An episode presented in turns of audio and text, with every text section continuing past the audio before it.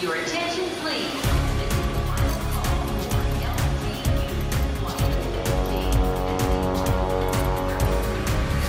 A hora dos portugueses.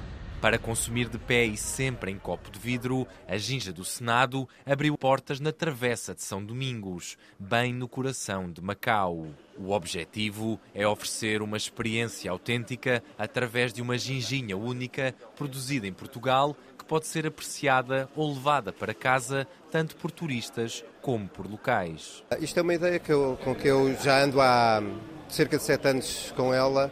E foi uma questão de estar a ver a popularidade com que a ginja em Portugal estava, estava a crescer e olhar na altura para Macau e ver a quantidade de turistas que Macau estava a receber sempre e não termos um souvenir que, que, que fosse uma memória de Macau e que eles pudessem levar para, para os seus amigos e levar para as suas, para as suas terras. A ginjinha não é uma, não é uma bebida que, que vamos e sentamos-nos a uma mesa e ficamos ali a beber duas, três, quatro ginjinhas. A ginjinha é uma, é uma bebida, pelo menos na forma tradicional como a temos em Portugal, em que vamos à tasca, ao balcão, pedimos uma ginjinha, com elas ou sem elas, bebemos e continuamos o nosso caminho. E para Macau, que...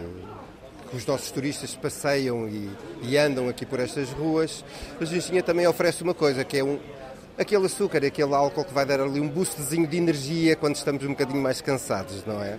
Após uma prospecção de mercado feita em várias regiões de Portugal, a ginja do Senado resulta de uma receita natural, exclusiva e modelada ao gosto local, mas que procura ser fiel às suas origens. Uma ginjinha ao gosto de Macau, nós temos aquele mito do, do, do, dos chineses não gostam de coisas muito doces.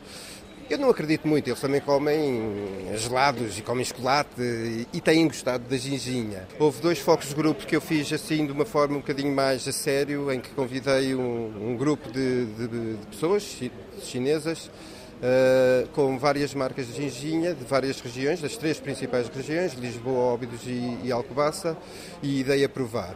E recaiu sempre mais para, para, para a de Óbidos. E encontrei um fornecedor que me garante uma qualidade e sem adição de químicos e, de, e uma ginja mesmo natural, super equilibrada. E depois também temos uh, um, um fornecedor que tem abertura para nos ajudar a modelar uma ginjinha ao gosto de Macau. Henrique Silva espera agora que aquela que é a primeira marca de ginjinha de Macau possa, aos poucos, fazer parte da oferta dos bares e restaurantes do território, contribuindo assim para a criação de produtos únicos que Macau tem para oferecer. Para o futuro, existe ainda o desejo de que a ginja do Senado possa marcar presença noutros locais turísticos da cidade. Londres, Luxemburgo, Rio de Janeiro, Paris, São Paulo, Lyon, Manchester.